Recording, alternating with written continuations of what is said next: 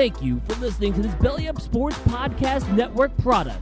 Some said we go belly up, so we made it our name, and we're still here.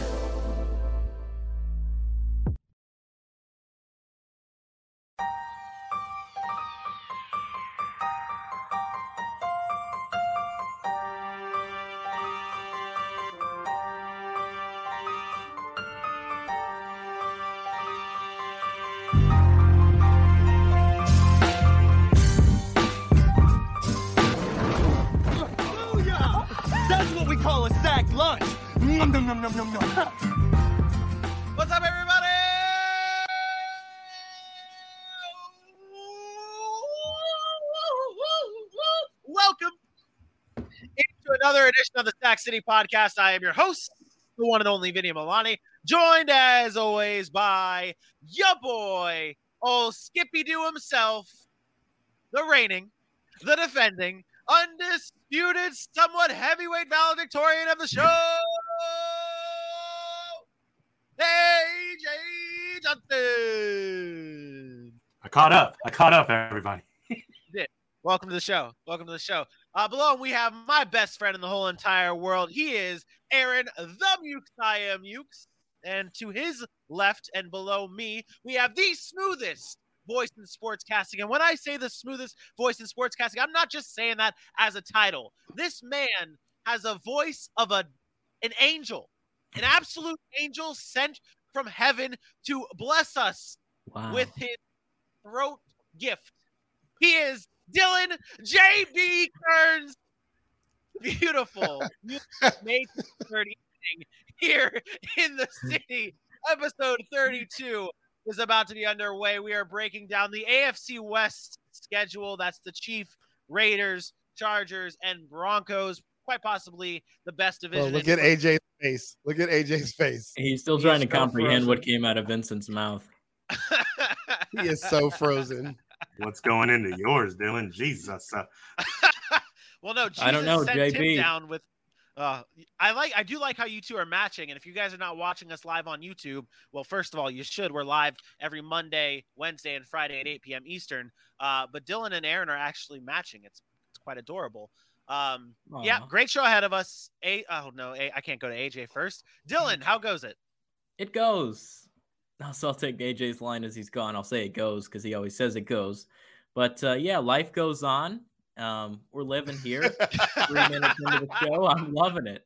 I'm loving it, boys. It just couldn't be better. You know, we're just ready to talk some football, and I'll go with the cliche thing there, Aaron. I'm excited to be here. There you go. There you go. Aaron, how goes it? I'm good, man. Uh, um, I'm a little nasally. I don't know if you guys could tell through my voice, I can but hear it. I've been sick for a week now. Um, just kind of dealing with a lot going on in this area, a little head cold, but you know, I'm I'm good. I'm ready to talk some football. AFC West, best division in football. Maybe, maybe Yeah. not. Who knows? Um, I have a lot to say today because I'm coming at some of you.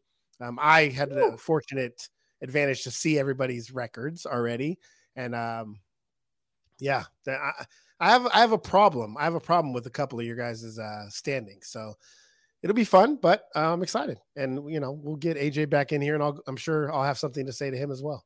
Oh boy. Oh boy. Well, while we wait for AJ to get Going back on. in here, we are going to dive in to the top stories this evening, kicking things off with Jadeveon Clowney re-signing with the Cleveland Browns for a one-year, $11 million deal, keeping him in Cleveland.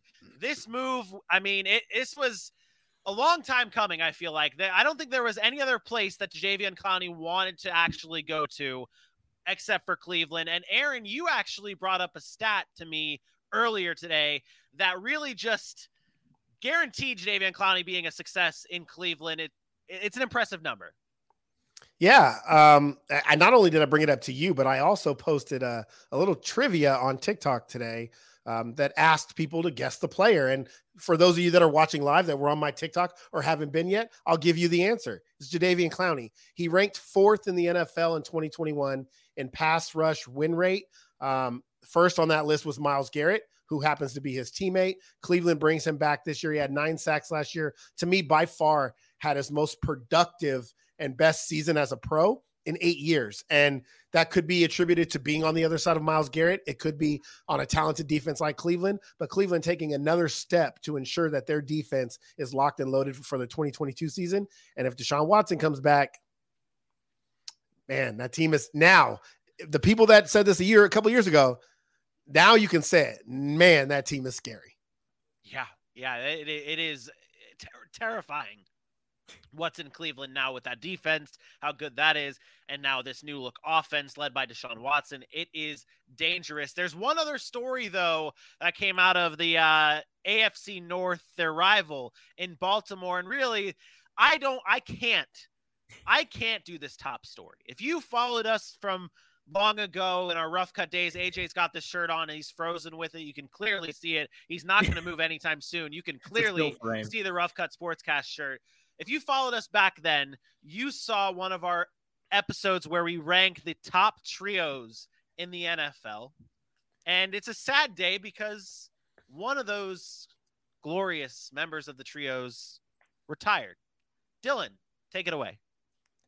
Yeah, it was uh, Mr. Sam Koch, the longtime punter of the uh, oh wow, long time, wow, long time Ravens punter. There it is. Um, I mean, that guy could just bomb footballs. I mean, you talk about one of the league's best punters, and everyone talks about Justin Tucker and how Devin Duvernay's flashy. Those were my trio. The special teams trio in Baltimore was something that should be admirable. I mean, it was absolutely astonishing watching them just uh, as a unit every single year, just dominate. And Sam Koch, he'd put balls inside the 10, just put it perfectly in there. And Pat, Pat McAfee would be, him proud. Um, you know, the, the air yardage that he gets there and all that good stuff. This was one of the league's best punters. And it, it's a sad day because they came in at ninth on my top trios in the NFL. Um, Sam Koch, Justin Tucker, Devin Duvernay. Duvernay didn't have the best year last year, so that one kind of probably wouldn't be a trio this year. But I mean, Sam Koch was an absolute beast uh, one of the best punters in the game, in the league, and no longer. So happy retirement, kid. And uh, he'll be in Cooperstown or no, Cooperstown. He'll be in the Hall of Fame in Canton alongside Mr. Justin Tucker and maybe a Devin Duvernay if he turns it up. Yeah, he played the most games. He or he played he played quite a lot of games to the point where uh, retiring at age 39, he had more games than Terrell Suggs, Ray Lewis, and he was actually the punter during the Jonathan Ogden days, who is now in the Hall of Fame. So Sam Koch has been around for quite some time. One game. I think he missed one game his entire career, um, if I'm not mistaken. But you know, fun fact about Sam Koch, which we don't talk about punters a lot, he actually did revolutionize the way the football is now punted by many punters around the league. Uh, matter of fact, Johnny Hekker named one of his punts the Koch um, because of how he switched it up. He created this knuckleball. He created, um, he basically, they call it a golf swing. They know he knows how to draw a ball. He knows how to fade a ball. Um, he did a lot of different things to create spin, to create movement, to make it harder for guys like Antonio Brown when he with the steel when he was with the Steelers to return and catch punts. So um, again, things that we don't talk about a lot, things that aren't covered. But if you ever do some some deep research into Sam Koch, you'll see the kind of way he revolutionized the way the game is played as far as punting the football. And uh, to Dylan's point, that's why he'll be in he'll be in Canton. Yeah, one day. Baseball's uh, on my mind, kid. Trivia trivia bonus here. There's only one other player now remaining from the 2006 NFL draft class. Now that Sam Koch is retired, now that Sam Koch is retired, who is that one mm. player remaining? From the 2006 draft class? From the 2006 draft class. Go. Anyone can go. Is it Matt Ryan? It is not Matt Ryan. No, Matt Ryan wasn't drafted. He was drafted 2008. Eight. Oh, my bad. Two years off. My bad. It's it's my boy. It's oh, my boy. Marcedes Lewis. Mercedes. That's the way you make a comeback, baby. It's the way you make a comeback, baby. Hey, hey, he's the only, he's the last remaining player from the 2006 NFL draft. Uh, wait, wait, wait, uh, wait, wait, wait, wait, wait. Uh, you said player. what? He I'll, let you, I'll let you figure that out. I'll let you figure that out. That's I'll let you figure that out. That's just disrespectful. I don't appreciate you disrespecting my boy. I'm on Vinny's side here. Well, yeah, damn you're it, a damn it, I lost. Now that Dylan's on my side, I lost. Damn it. It's over for you. No, it's okay. It's two versus two. It's a tie. You guys, no. no. Anybody that's on And your we've side. officially spent way too much time on Marcedes Lewis. And All we right. spent a lot of time bringing you back in. I think I think it's I think it is Not hilarious though. So just to pull the curtain back, we and this is to tell the, the fans at home how serious we are at the show and how serious we take it. We had a very long meeting before the show, about an hour long meeting before the show. AJ was in it, alive and well, active, moving freely. And now that the show starts, Spectrum got him. But he's he's alive now. He's alive. He's alive. Look at him just skipping over there. Uh, but he is alive. Nah. He's back. We've got a great show though. We're going to get into our AFC West schedule talk in just a few moments, but let's uh let's test AJ's connection. see what works. Let's Let's see if we got this. Those ducks. see if this uh, beautiful voice can get everybody excited. I know we got the vibe with that music behind us. And there's always a vibe when you go to the Sack City Pod on Facebook, Twitter, YouTube, TikTok, and the IG, the Instagram. We stay live all day, every day. We got so much content because we learn content is king. And that's what y'all want. About to be the dead period of the NFL, but not here at Sack City. This city is always live. So make sure you hit those likes, hit those follows, subscribe, share, tell, spread the word at Sack City Pod on Facebook, Twitter, Instagram, YouTube, and TikTok. Guess what? Your boys are back in town. Sack City, baby. There it is. There it is. And uh, be sure to, if you are on our social media pages, interact with us. Let us know what you think of the post, the video, whatever it may be.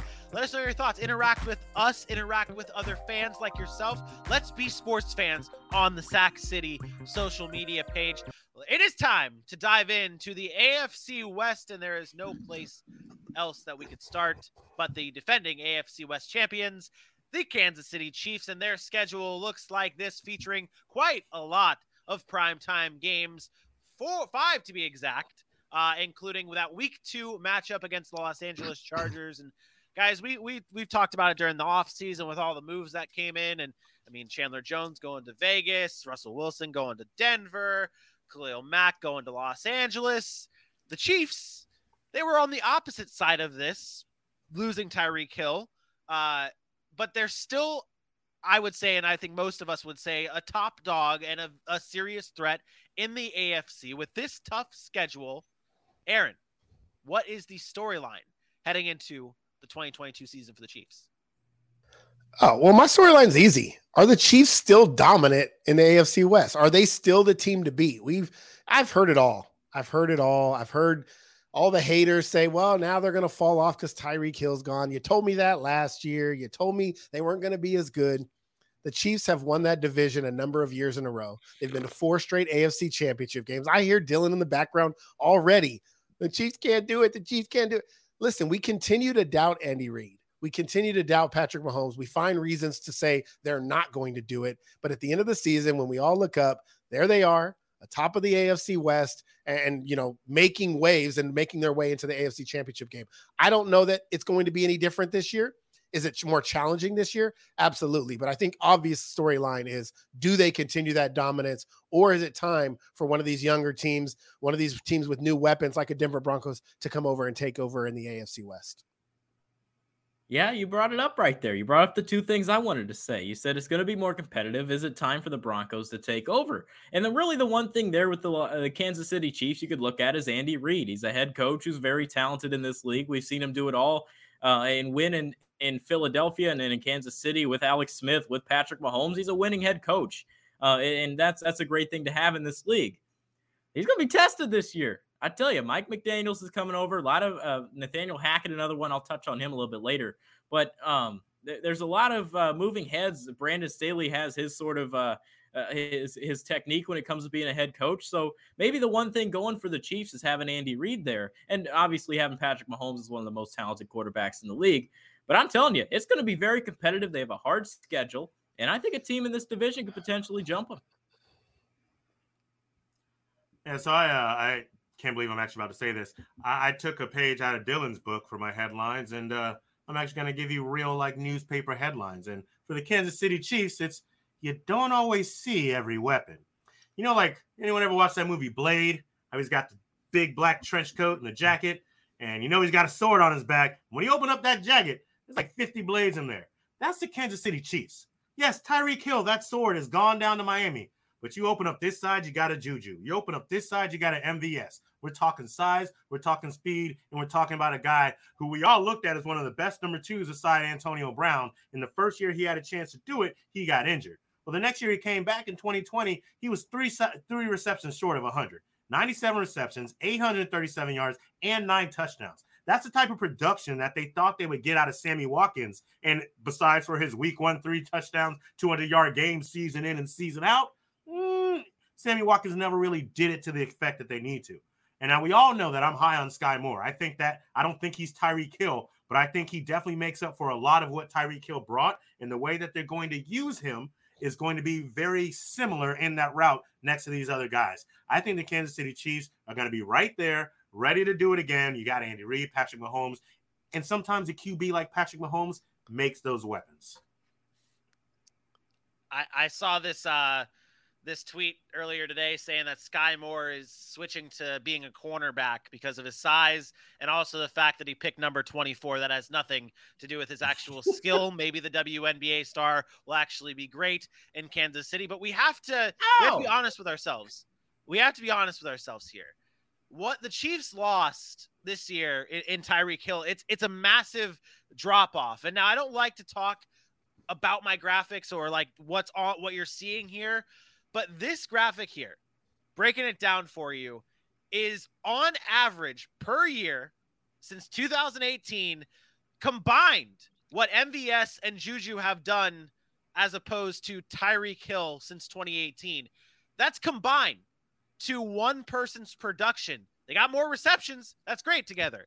But this is this is going to be a big time adjust. We're going to have to see a big time adjustment from the Kansas City Chiefs now that they do not have a Tyreek Hill. I'm I'm I want to see who they who they favorite as the number one receiver. I love Juju. I think he's going to be at least for fantasy purposes, he's going to be a great target this year, and I think he becomes uh, Patrick Mahomes' number one wide receiver. I'm not I'm not bashing them. I'm not saying they they don't have a chance, but I am saying we have to be honest with ourselves and say that there's going to be an adjustment period with who is going to be their new Tyreek Hill.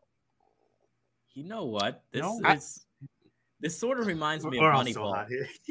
We're so hot here. We are AJ. That's a good point. reminds me of Moneyball, right? You lose Giambi. I'll let's bring in a couple pieces and sort of help fix and see if this can help the team out. Well, that's that's what the Chiefs are doing here. They didn't want to pay top dollar to Tyreek Hill, bring him in. They bring in a couple replacements to get the same production, and uh, they play a little money ball approach. Save some money, bring in a Valdes-Scantling, bring in a Juju, and don't have to pay big money to Tyreek Hill, who's giving you all that production. So it was similar to that. They did end up getting a pick back in that deal, but it, it, they got to they got to spread the ball around, and I think that's going to be their main focus. They don't need a number one. Uh, perfect, perfect segue, Dylan. Perfect segue. This isn't about replacing Tyreek Hill. Nobody's looking for them to come in and replace 1,500 yards at times, 10 plus touchdowns. This is not what Andy Reid's trying to do. I think everybody forgets. Do we remember when Andy Reid coached the Philadelphia Eagles to four straight NFC title games? Outside of Terrell Owens, who were their receivers? Freddie Mitchell, uh, Todd Pinkston, uh, like these guys that have no business even being on an NFL football field for the most part, but they were productive. Why were they productive? They had a really, really good quarterback. They had a great head coach, and they found ways to get them involved with a short passing game, which we saw. Vinny says an adjustment period. I don't think there's an adjustment period. I think Andy Reid saw what teams did to them last year, taking away the vertical threat. So they said, you know what? We'll go get a bunch of very good underneath receiver in Juju Smith Schuster, who worked in the middle of the field with the Ben Roethlisberger. We'll get a guy that is strictly a vertical threat in MVS, and we'll go get a guy who has electrifying speed and playmaking ability in a Sky Moore. And those things combined will allow us to move the football in ways early in the season we couldn't do last year because we had no way to get Tyreek Hill over the top of a defense. When you have an elite quarterback like Patrick Mahomes, you have an elite head coach who knows how to scheme offense, you don't need Tyreek Hill. And I'm not saying that he's not a great player, but you find ways to run your offense in different ways. And they still have the best security blanket in all of football, and his name is Travis Kelce and the greatest quarterback in all of football right now, the best quarterback, I should say, not greatest, the best quarterback in all of football, yeah, and Patrick Mahomes. I I agree. Let's with Yeah, I not don't act like let, let's not act like when every time we talk about a Patrick Mahomes, he's not being compared to an Aaron Rodgers. When Davante Adams wasn't on the field, yeah, we had the Allen Lazards, but MVS was already was always poised to be the next guy to step up and have a pretty decent game. And he's going to be used a lot more frequently in Kansas City than he was used in Green Bay. And then when you talk about Juju, I mentioned it, it was injuries. I mean, if we had saw four straight years of production and then you can give me those same numbers, I'd be talking different. But when he's on the field with a noodle arm Ben Roethlisberger, Eh. with a Duck Hodges, he's found ways to show some sort of production, and that's not with a young stud like Patrick Mahomes. I'll, I'll, I said this: you lose Tyreek Hill, you probably lose two wins. I would bet at the very least on a bad week, MVS and Juju Smith-Schuster gets at least one of those wins back, and now you're talking about a 12 and five team. I think we we've talked about this before, and I, and I I didn't I was not saying Right. that the Chiefs are going to be bad now that they do not have Tyreek Hill, and I I agree with all of your points here. I I think to me, and this we've talked about this with like Davante Adams and Aaron Rodgers, like we talk about MVP, it comes down to the quarterback, and when you still have Patrick Mahomes there. You, you're not going to be able to. You're not going to see that much of a difference. And like I said, I love Juju this year, uh, and I think that the Chiefs are going to be very good let's take a look at our standings here and i don't i mean this is this is it. I mean no one's thinking that the chiefs are going to be bad this year. 12 and 5 13 and 4 11 and 6 and 12 and 5 the only question of the standings for what the chiefs have going on is dylan you have one less win than the average for the kansas city chiefs here.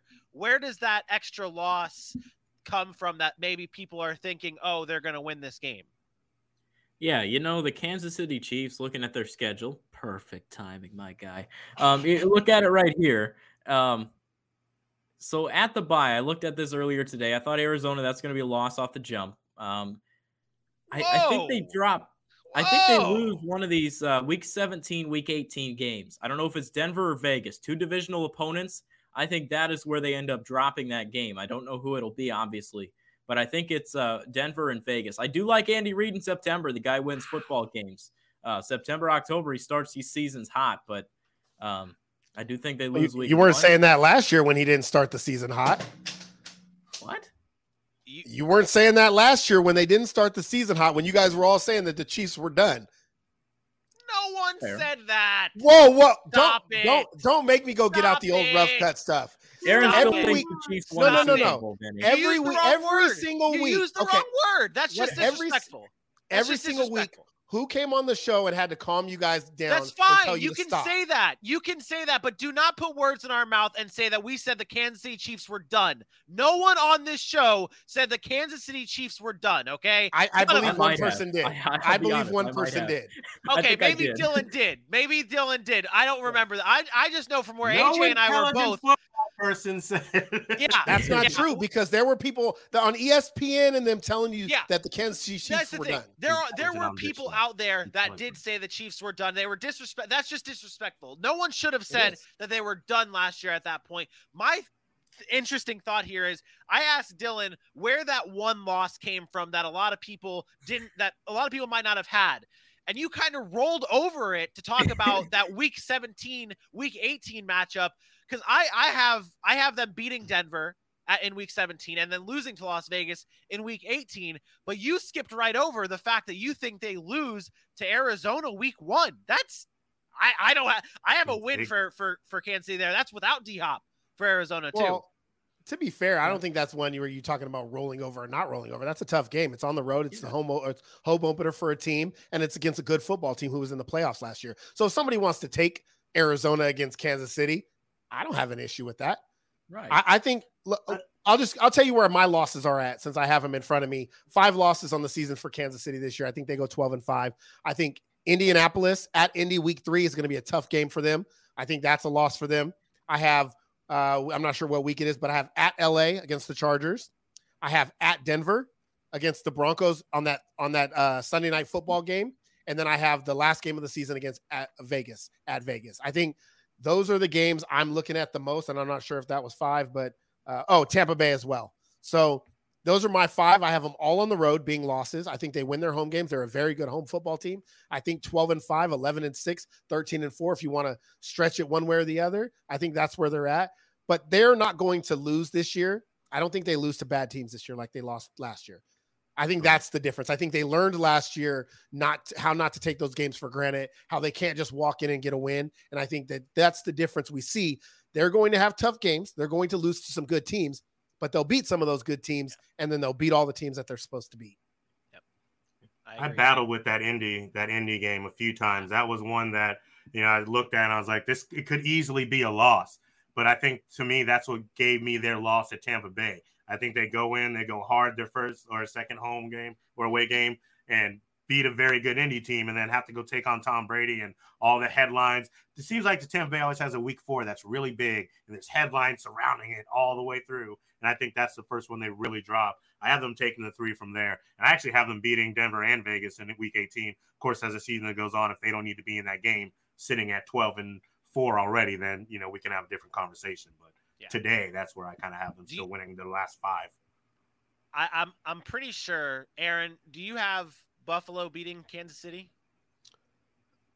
Um, no, I do not. I have Kansas City okay. winning that game. It's okay. at home. It's at home. Okay. Mm-hmm. Okay. I have, I have Buff. I don't have Buffalo beating them. I do too. I, I have Buffalo beating them in that game. Yeah. I think that the just the the, rede- the revenge the revenge game. If it was that coin flip that everybody are, wants to have, and yeah. to me, those are probably the two best teams in the AFC, and Unfortunately, they're playing in Kansas City. So if it was in Buffalo, I'm probably taking Buffalo. But those two teams are so close to me that I'm going to go with the home team. Okay. Fair enough. Fair enough. So that is the Kansas City Chiefs and where we think they all land. Uh, the next team on our list is the Las Vegas Raiders and their schedule looks like this, including four primetime games. Uh, one week five against the Kansas City Chiefs on Monday Night Football, a Thursday night matchup against the Rams, a Sunday night matchup against the New England Patriots, where I'm going to assume that we all have Las Vegas beating New England uh, on Sunday Night Football, and then finishing off with a Thursday night matchup against Pittsburgh. Uh, I have one little question. This has I, I, don't. None of you guys might be prepared for this. I'll send it to you, Aaron week 15 and week 16, they have a Sunday night game and then a Thursday night game. That's really close together. Very close together. No. It's a it's a Saturday night game. Oh, it is. It is it's a, Saturday. Saturday night. It's a Saturday night game. Um, yeah, it's a Saturday night game. It's Thursday night football, the oh, you know, ah, NFL okay, Network, okay. but it Just, is a Saturday night game. Okay, so that's I guess somebody wasn't paying attention to the doc how they, they do that. graphic. That's no, weird we, how they, they call things those shows and then they air them yeah. on Saturday night football is Thursday night we, football and Sunday night. Thursday night Thursday. football. NFL Network does Thursday night football, so but got, it's a Saturday special. Basically, we're gonna have to we're gonna have to note that a little bit better in the doc nowadays. um, it has it has the Thursday night tag on it, and I put the Thursday night game on it. I just did not. I did not. I told you on. I know that we discussed. Okay. Anyway, either way, let's talk about the Raiders. let's talk about the Raiders schedule. Now you got to come up with a different question. yeah, I'm gonna go to Dylan and, and try and bury bury what I just uh, messed up with. Dylan, Raiders schedule looks like this. What is their storyline heading into the season? New beginnings, right? No more Jon Gruden. No more uh, off the field issues that took place last year. There were a lot of them. Um, a little bit more unfortunate than some. But I mean, right now you bring in a new head coach. You got Josh McDaniels. You bring in who you want. You get Davante Adams. A lot of fresh starts, new beginnings here for the Raiders. And last year they were a good football team. Made it to the postseason. Derek Carr played some good football for them.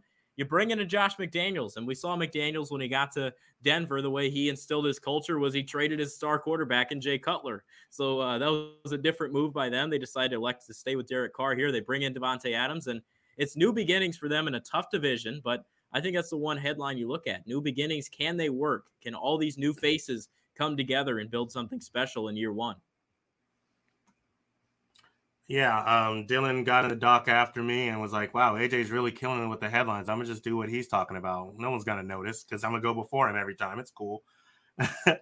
My storyline is: What way does McDaniel's go? Does he try the Patriot way again because it worked so well for him in Denver? I don't think so. How does he change the culture when he shows up? We saw what B Mafia was able to do for that Raiders squad at the end of the day. They bring in Josh McDaniels. Is he going to be able to instill his own culture? And is he going to be the first the first true success from the Bill Belichick tree. And I mean like true success. When you look at it here, you think about the guys that came off of that coaching tree from Belichick. Romeo Crennel, 32 and 63. Eric Mangini, 33 and 47. Bill O'Brien has the winning record of 52 to 48, but even he tried to fly too close to the sun and be the Bill Belichick GM. And now D Hop is in Arizona and they got like a second round pick for him. I won't say anything about Brian Flores. I think he was fleeced and I think he had the potential to be the next one. Even Matt Patricia, 13, 29 and 1. So coming into a good team with the quarterback that they just gave another franchise contract, bringing in Davante Adams, fixing that secondary, is he going to be able to instill a culture that is going to allow his scheme to work, allow his offensive mindset to work, and allow them to be good in a in a conference that everyone still got better when they got better as well?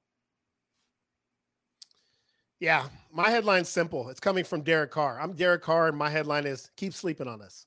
I I think a lot of people, I think the consensus is right now the Raiders are the worst team in this division with I, which I think is unfair because they were the only other team besides Kansas City to make the playoffs last year, and they improved arguably just as much as everybody else in this division. Adding a Davante Adams, adding a Chandler Jones, um, they've added some depth at the running back position with the Josh Jacobs. They they got Zamir White in the draft. They went out and got offensive line help and Dylan Parham. That, to me, I think the Raiders are a prime position to shock a lot of people this year.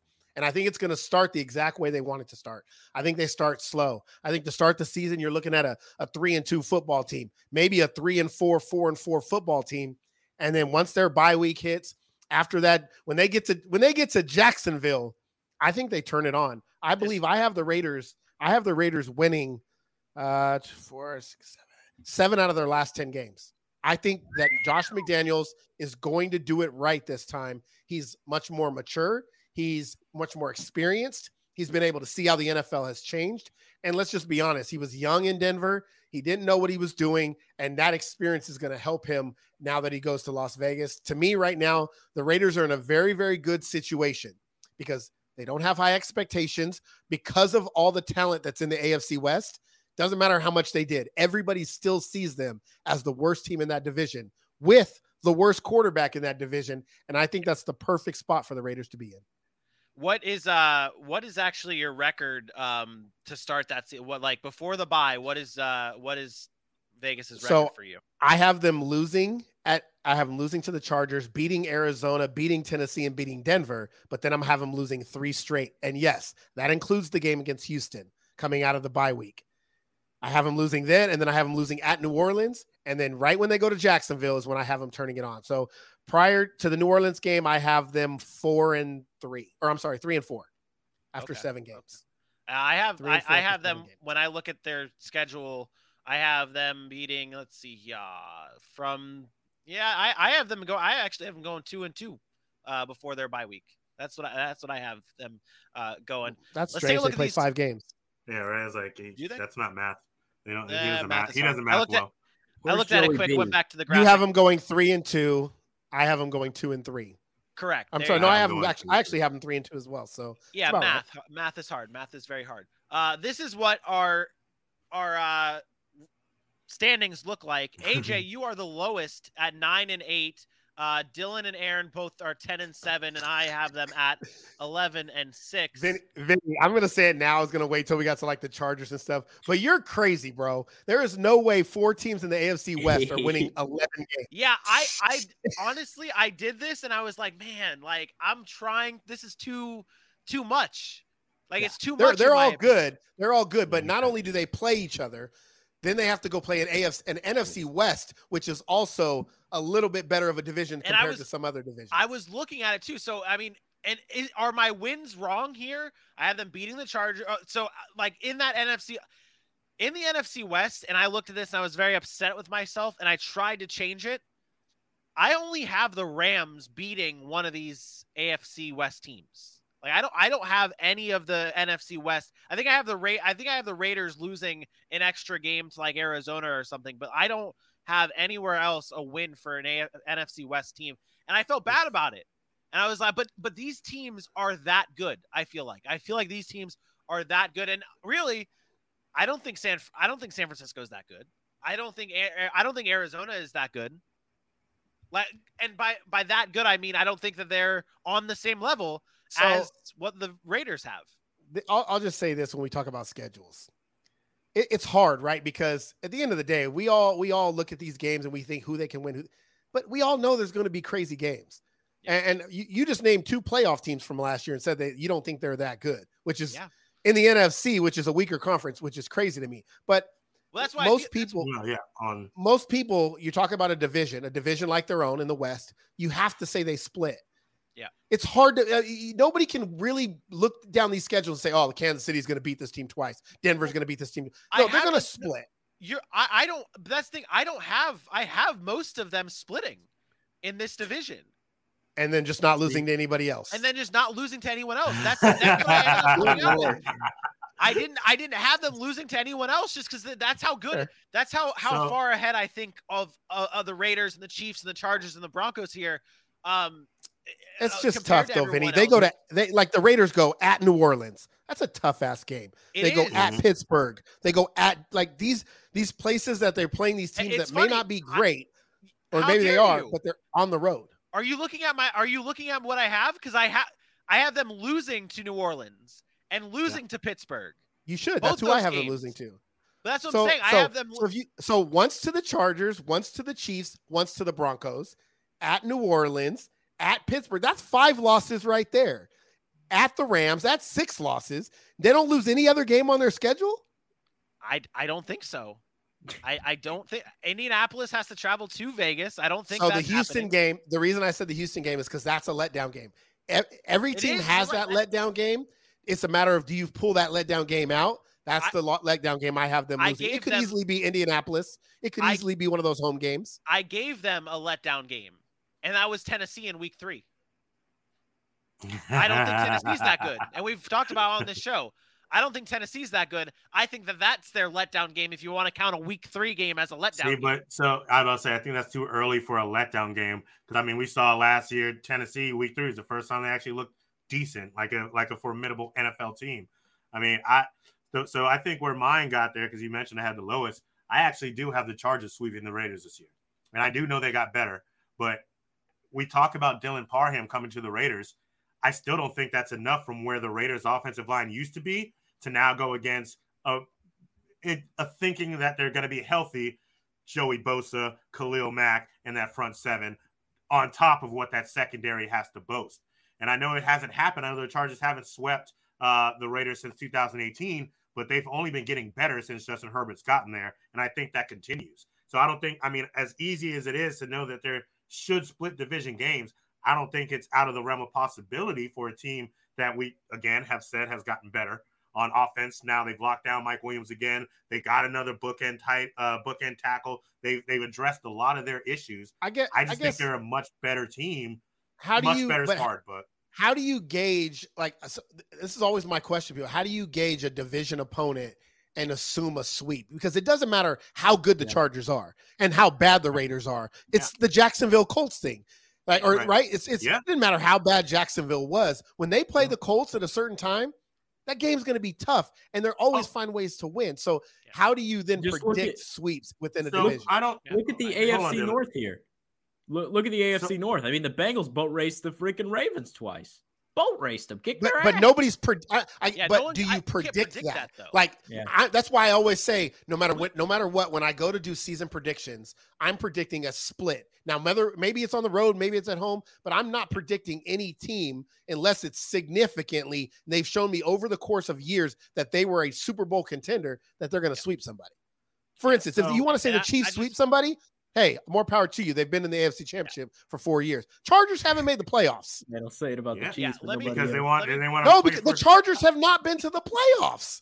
I understand that, and that's okay. But at the same time, we we know they should have. We saw the letdown games. I I to answer That's your my question- point. to, to answer that's- your question, to, to answer your question, I gauge this on the fact that I do believe that they, being Justin Herbert, being those wide receivers, being Brandon Staley, learned a lot from their letdown games last year because there were games that they lost that are inexcusable. I don't think Brandon Staley has to look at the way. I'm not saying he's going to change his entire mentality, but I think he knows better now than to, oh, I'm Brandon Staley. It's fourth down, we're going to go for it on a 17 because I'm Brandon Staley. Mm-hmm. You can't get away doing that season after season, number one. And then number two, I am just thinking about how unpredictable the NFL is. And so if it's predictable to say that you're going to split a division, well, then why not take a flyer this early in the offseason and, and see that a close game You, with you could have ended the whole divisional argument with that. So you just said you just taking a flyer is what you Yeah, saying? that- I guess I'm sorry I This used is the word flyer, plane, AJ. but I believe it. This is I now believe it, AJ's excuse here for when he predicts something Oh wrong and it No, comes back to him and he's not. like, "Oh it's yeah, I was just taking now. a flyer on it. It's okay. It doesn't Yeah. mean anything." I want to I I want to push forward flyer. here though and give a shout out to everyone in the chat right now. It's absolutely buzzing between Squid, uh, our new viewer here, new in the chat. Welcome to the chat. Uh, One Nation Underground. Sherm's in the chat. Bailey's in the chat. We appreciate everyone buzzing here. uh, talking about the Raiders. We're going to talk about the Chargers in just a few moments. So Squid's going to be very happy. Uh, but we're buzzing. We're rolling. We're live. People are downplaying the Raiders. Just got to stop it. We, we, we do this every time because they have a poor history of winning. But as poor Hey. the Raiders have been, guess what? The Chargers have been just as poor. The Broncos have been just as poor.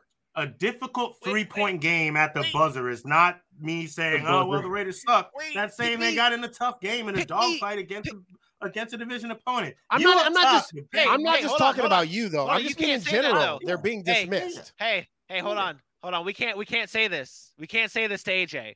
Last week or last year, he was all fine and dandy on hopping on the on the Browns, and they stank. They had that stank, so it's okay. Like AJ knows, AJ has been through this before.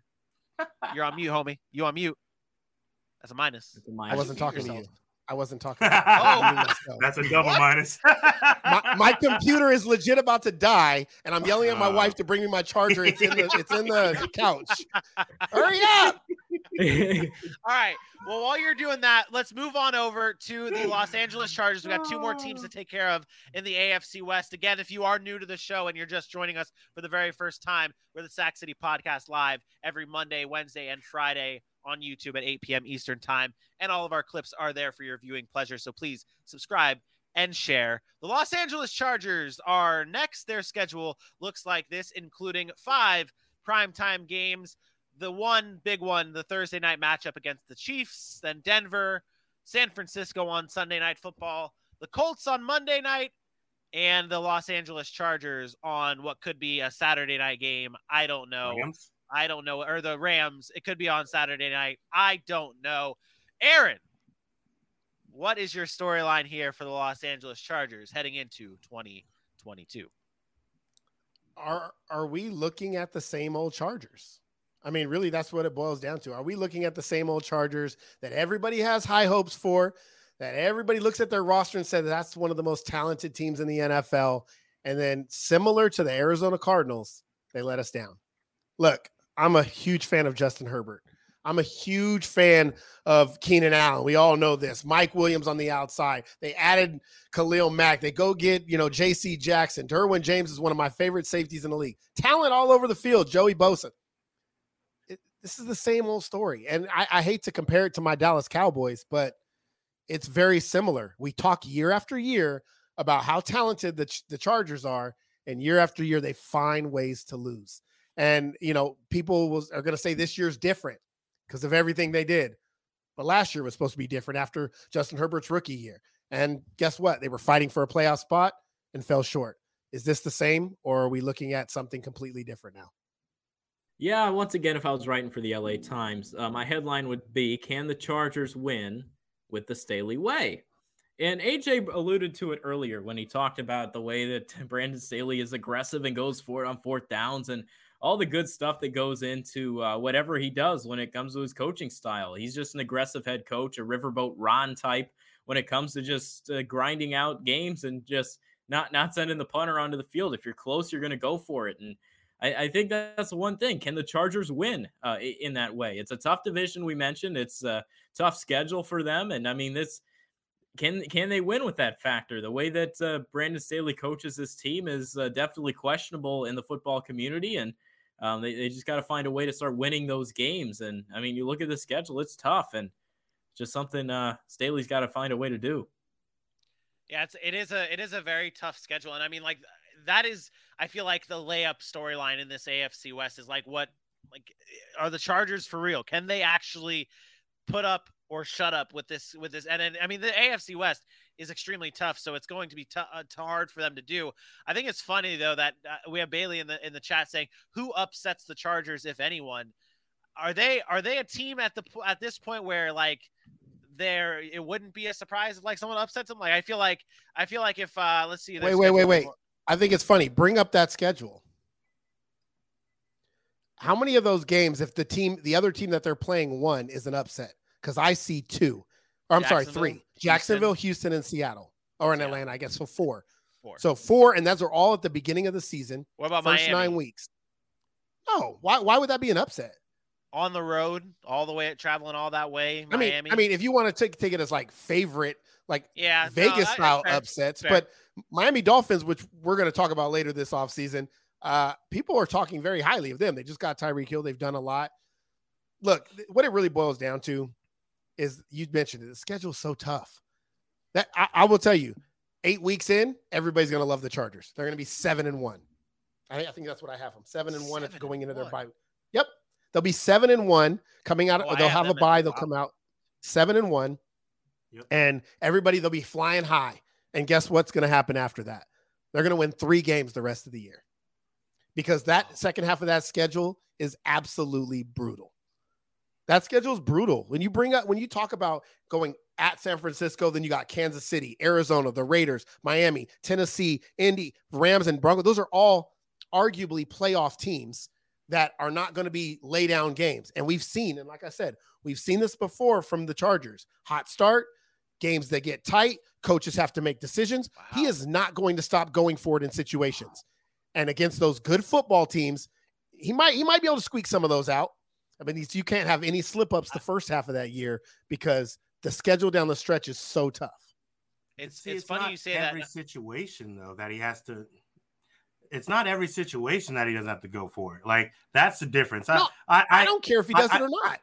I know, I, I know where you stand. I'm, I'm just going off of what you said. For instance, if you're taking that that shot on fourth down and you're on your you're on your 45, I'm okay with that. It's when it's fourth and 17, fourth and 29, and you're on your 20. Those are the dumb plays that you have to get. He's over. never done that. yes, he has.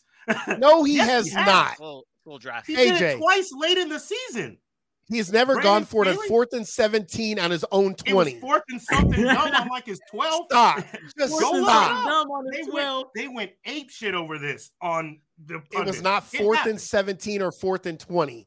That's a I will that's a big difference you. between going forward for on fourth and three or fourth and six. Fourth and It was like 17 fourth is and- damn near was an like fourth and impossible 12, thing to c- It was like fourth and 12, bro. I'm not. I will find it.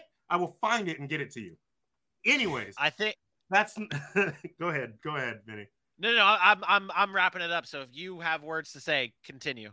We're not letting you Um, wrap it up. We're still It's- talking about it's the real- Chargers. It's it's and it's I I so I mean I have I disagree I disagree with you basically on where the Chargers are. I mean I I, I don't believe I Based don't look on at what? this team anymore. I don't look at this Based team what? anymore. I'm kidding there. Based on what? Based on what, bro?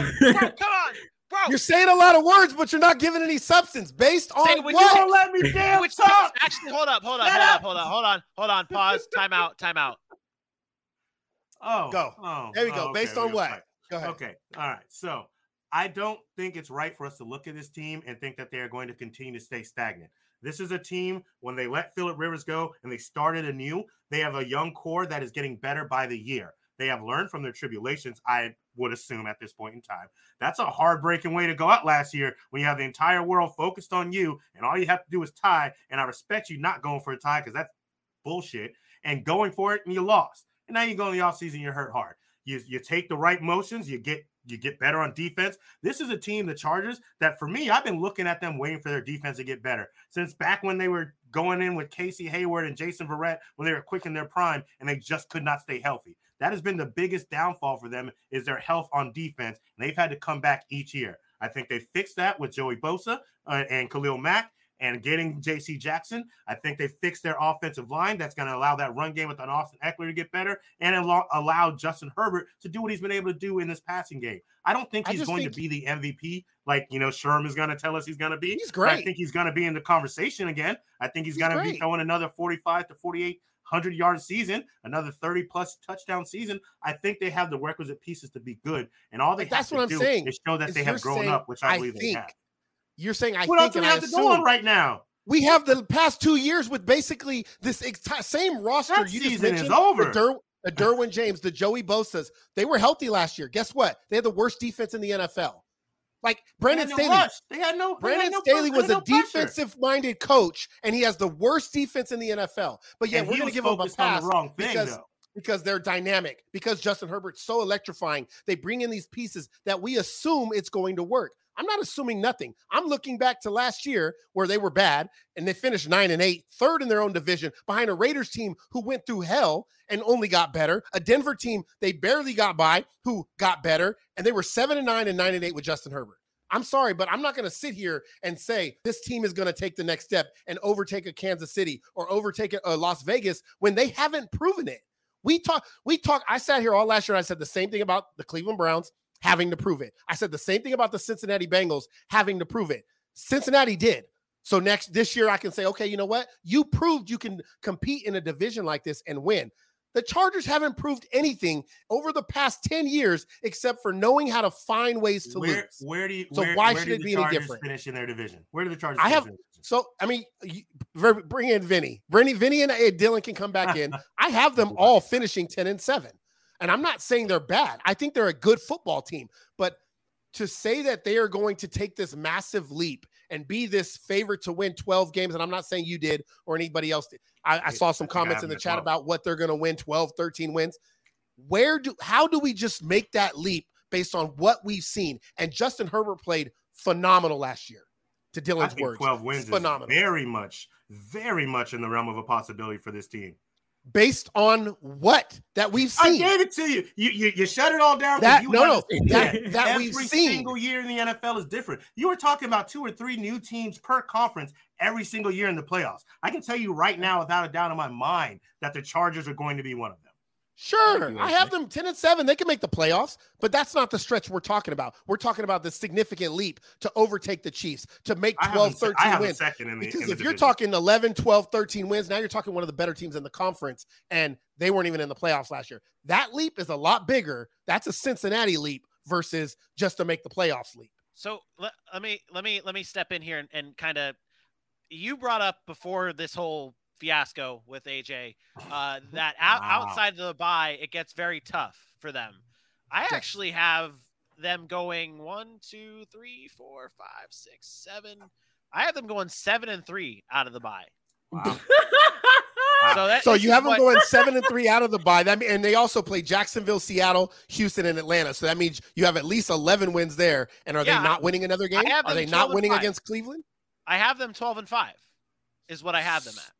So okay, so, okay, which is I thought I put which, them, again, I thought I put them twelve and five too. I apparently which, put them eleven and six. I have them at twelve and five. I have them. I have them beating Atlanta. That's not a hot take. I have them beating San Francisco, which you and I discussed this during our power ranking show. Not that sold on San Francisco. So and and if and you talk about mm. what have they proven or anything like that, if Trey Lance is their guy, they haven't proven shit either. So that's that. I have them splitting with Kansas City, so that's their win right there. I have them beating Arizona. I have them beating Vegas in Vegas. I have them losing week one against Vegas, so there's a split. I have them beating Miami. That that them traveling across the country to Los Angeles. I don't like that for them. Tennessee, we all know, we all have said this, and even our chat, which I'm very happy about, people agreeing with with us about Tennessee. I don't think that Tennessee stands a chance. So they lose there. And then yeah. I do have them losing to Los Angeles, losing to Indianapolis, and losing to Denver to round out the season. So three straight losses going into the postseason. That's not great. That's that's typical Chargers. That's, that's typical what Chargers. That's why I. That's what I said. That's why I have that there. But I do have them finishing strong, coming out of the bye much stronger than what you at least said. Well, yeah, but that's also based on you not giving them credit early in the season because if you have them winning seven games after the Yeah. bye, that means you have them only winning five before the bye, or you have them winning Yeah. what five, five and two before have the them- bye. Four.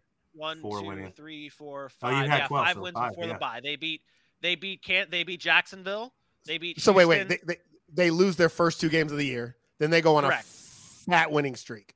Is what you're saying? Yes, correct. Eight, eight, Correct, nine, because 10 think- games in a row.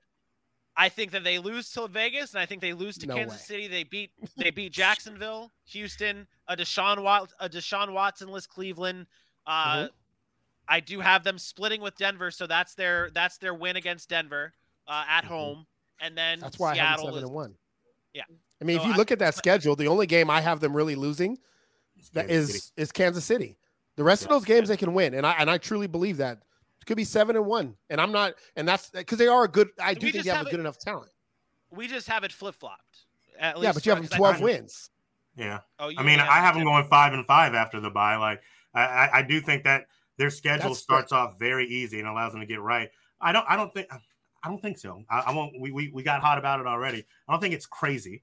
I mean, like, I think it's doable. I'm not shocked if they. I haven't beating Indianapolis. I firmly believe Indianapolis can win a game that late in the season with a Matt Ryan led quarterback in a defensive front and a defensive linebacker like Darius Leonard. I absolutely believe that. But there's also these places where you look at the schedule and you think about the team you're at, and if this is a good enough for a coin flip, which side are you leaning? And for me, where I think I the get that. Chargers are getting themselves to this year, I, I lean on the side of a W for them against an Indianapolis team before I have them lose against the uh, the Rams and then Denver because I do think the last two games of the season the Chargers are going to find a way I to don't drop wanna and make have to it- get back right. I don't want to make it seem like I don't think they can win Right. 12 games or they Right. can win 13 games.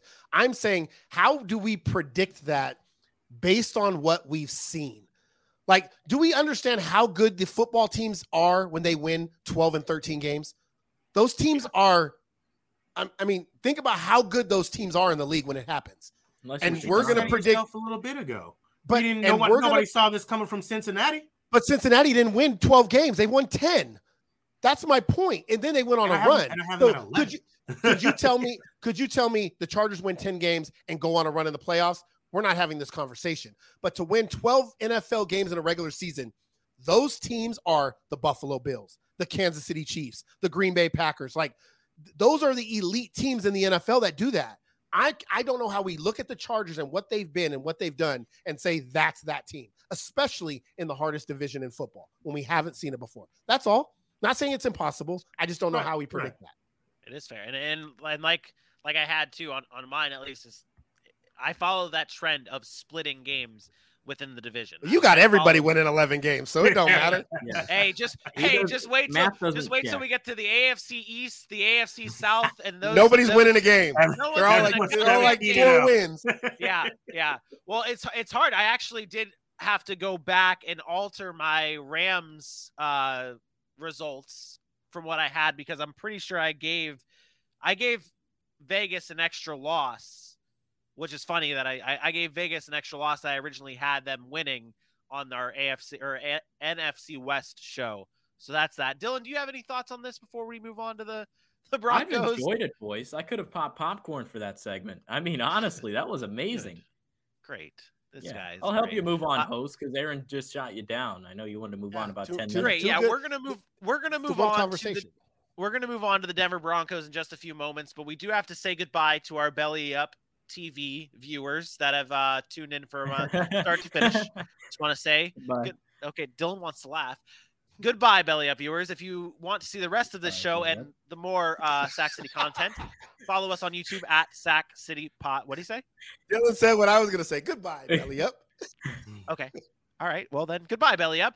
Moving on to the Denver Broncos. Everyone still in the chat, please stick with us because we are going to go on to the Denver Broncos, and their schedule looks like this with uh, four, five primetime games, including the big one uh, in week one as Russell Wilson returns home to Seattle uh, to play his former team, the Seattle Seahawks, on prime time. They got a San Francisco matchup on Sunday Night Football, the Colts on Thursday night, Chargers on Monday night, and the Chiefs on a Sunday night football game. This is a Denver Broncos team, and you talk about it, Aaron, about how we have not seen the Chargers do anything to where they can be 12 and 5, but it's uh, it's reasonable, it's understandable. You get it, and wouldn't be surprised if it happens. the Broncos are another one of those teams where this is a new look team, new head coach, new quarterback. This is uh this is big. So where what, what's the big storyline heading into the uh, Denver Broncos season?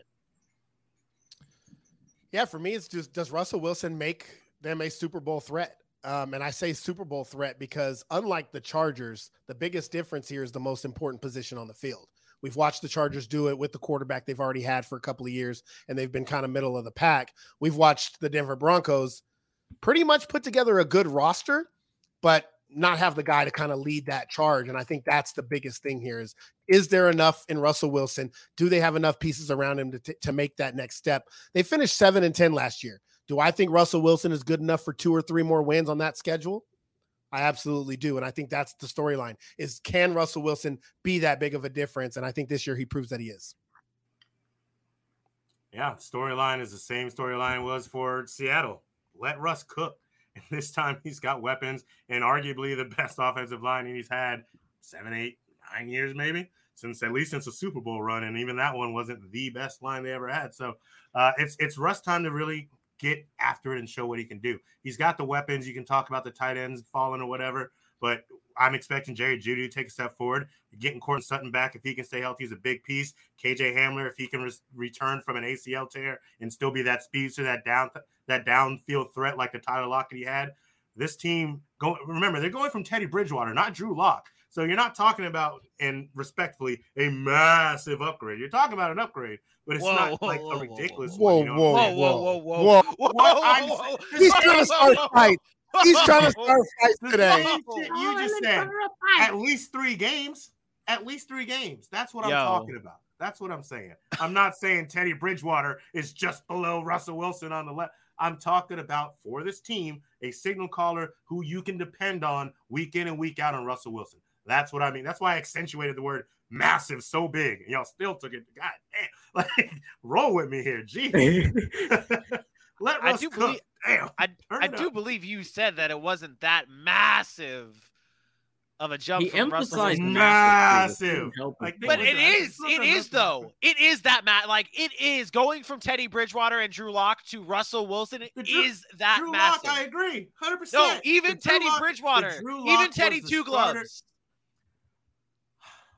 I mean, like, how do I say it? Like, I, I don't, I don't know any other way to say it. I, we don't. I mean, we No, don't what, this. no, but there's no, there is no argument here. all AJ is just wrong here. All I'm trying to say is when we looked at Teddy Bridgewater, we knew he was an upgrade from Drew Lock. When we look at Russell Wilson, we know he's an upgrade from Teddy Bridgewater. That's all Okay. I'm saying. I'm not saying. I just like Aaron just said, he's good for at least three more wins.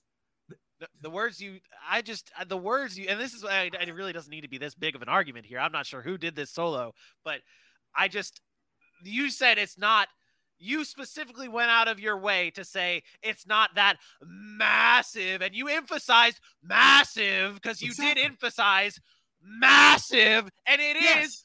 Massive It is it's close That massive. it is it's not massive. close It's a big move. that's like going. That's like going from me producing the show, or that's like going from Dylan producing the show to me producing the show. That's how massive it is. It's like that's, going. that's the Drew Lock to It's like Russell going Wilson. from Dylan editing the audio or to you editing the audio. It is that That's massive. Kendall Hinton It's to, Ma- to Russell Wilson. Massive. Listen, Whoa, Boys, whoa, whoa, broken up whoa. today. Why you got to take get- shots? Yeah, uh, yeah. Whoa, uh, enough of the shots on Dylan. AJ, you're wrong. It's a massive upgrade from Teddy Bridgewater to Russell Wilson. I know you try to accentuate it to make it seem like it, it just wasn't as big from going to one to the other. But it, it's an absolute massive deal to go from Teddy Bridgewater, Teddy Two Gloves, Teddy Bridgewater to Russell Wilson. It's huge. It's a, Mm. it's night and day. It's massive. and yes, and and to my point of three extra wins, that's massive in an NFL season. Three wins is the difference between making the playoffs and not sniffing the playoffs. Like it's massive. It's a big deal. So I, I agree. Everything you said was on point with with the fact of the team and the like. Everything you said was fine Everything until was you good. said the massive upgrade because it is a massive upgrade. acting like I don't like Russell Wilson. How you get away with saying I'm not saying the Chargers aren't bad. I'm just you know, but I say one thing and whew, no to mercy. When does a, ahead, when does a VO go when someone's on cam there, AJ? But let's continue on. Um, wow? My if I'm writing for the Denver Post, my headline is Hackett. Here's a who. Um, Nathaniel Hackett's the new head coach here for the Denver Broncos, as many know. Um, you look at him and what he brings over. Obviously, he had great credible 2017. What he did with the Jaguars offense, top 10 offense with Blake Bortles and Leonard Fournette, without Allen Robinson. I mean, that was a good, good freaking job he did there. Then he gets canned. He goes over to uh, Green Bay, works with Aaron Rodgers. Great chemistry there. Now he gets a shot in Denver. And I know he's a young first year head coach, which obviously Josh McDaniels has had experience. He failed, but he had experience. Uh, this is a first year for him. And, and it's going to be a little tough because, I mean, he's in a division that has an Andy Reid that has talented football players up and down with a ton of great pass rush in that division. So it's uh, how does Hackett do in year one with this team? Because I think they got all the talent in the world. Yeah, former Jaguars great Nathaniel Hackett. So all I gotta say. Um, I so uh, this when they division, this division's funny because I just was kind of what Dylan was talking. I was looking over how we talked about how you have people winning early, winning late.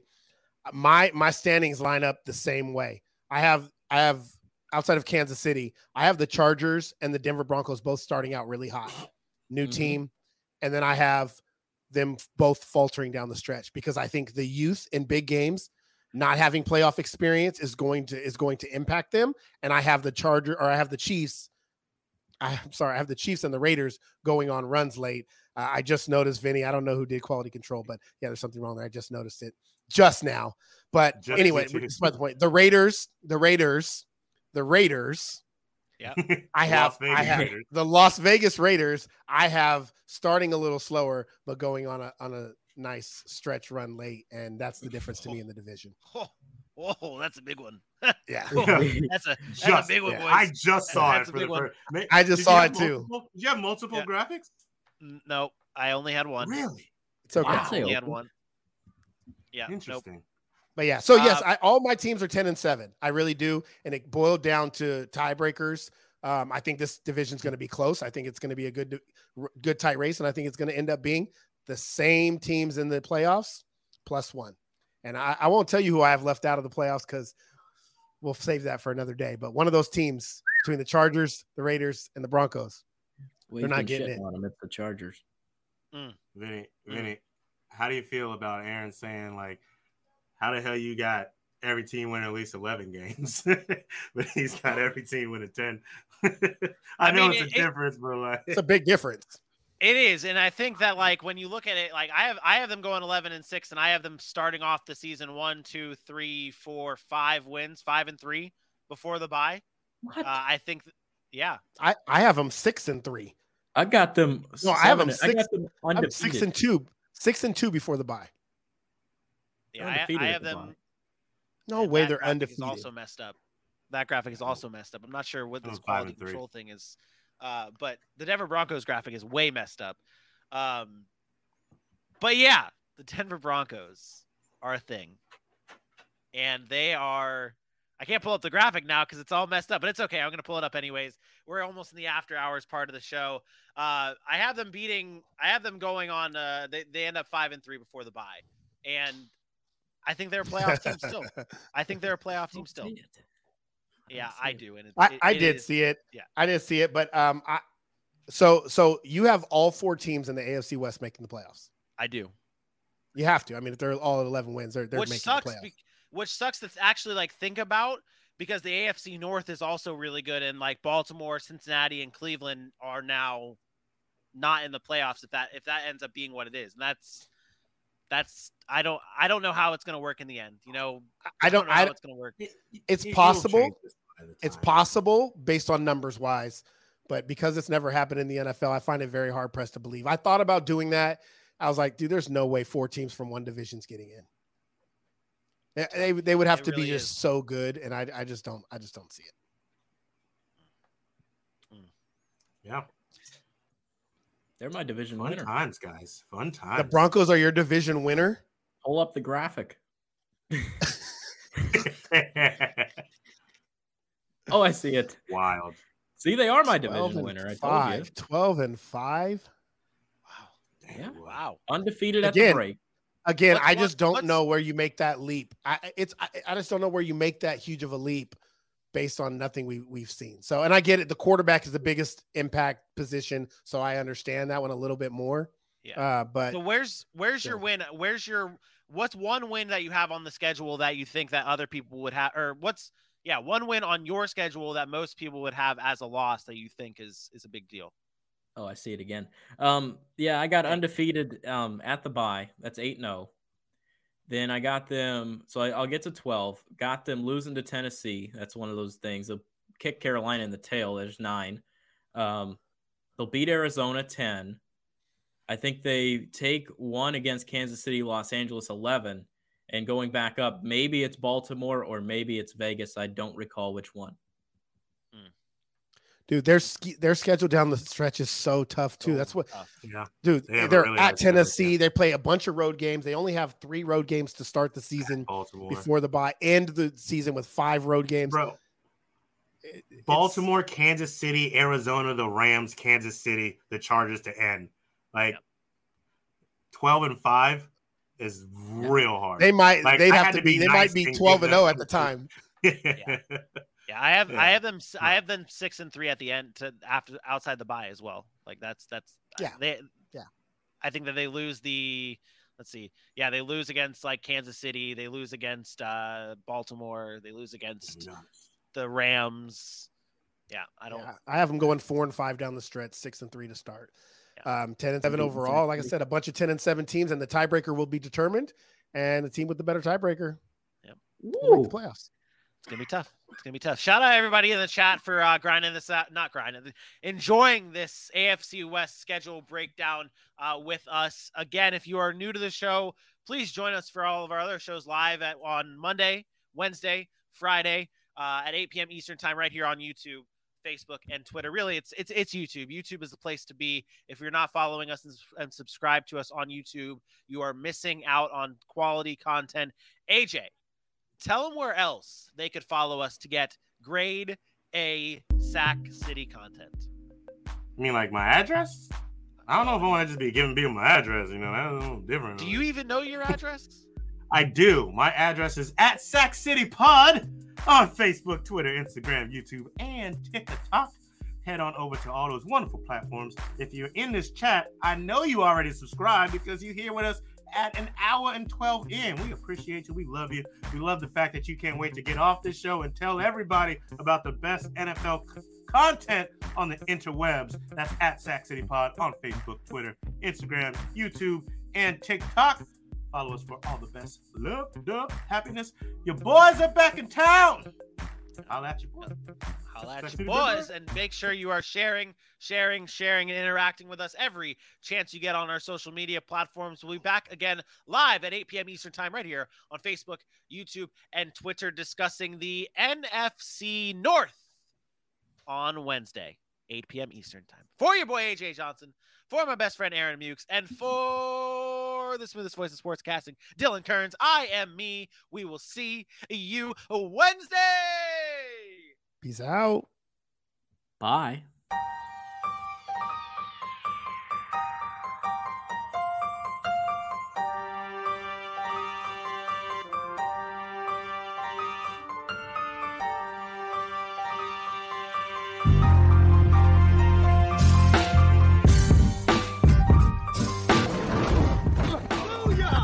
That's what we call a sack lunch. Nom, nom, nom, nom, nom, nom. Thank you for listening to this Belly Up Sports Podcast Network product. Some said we go belly up, so we made it our name, and we're still here.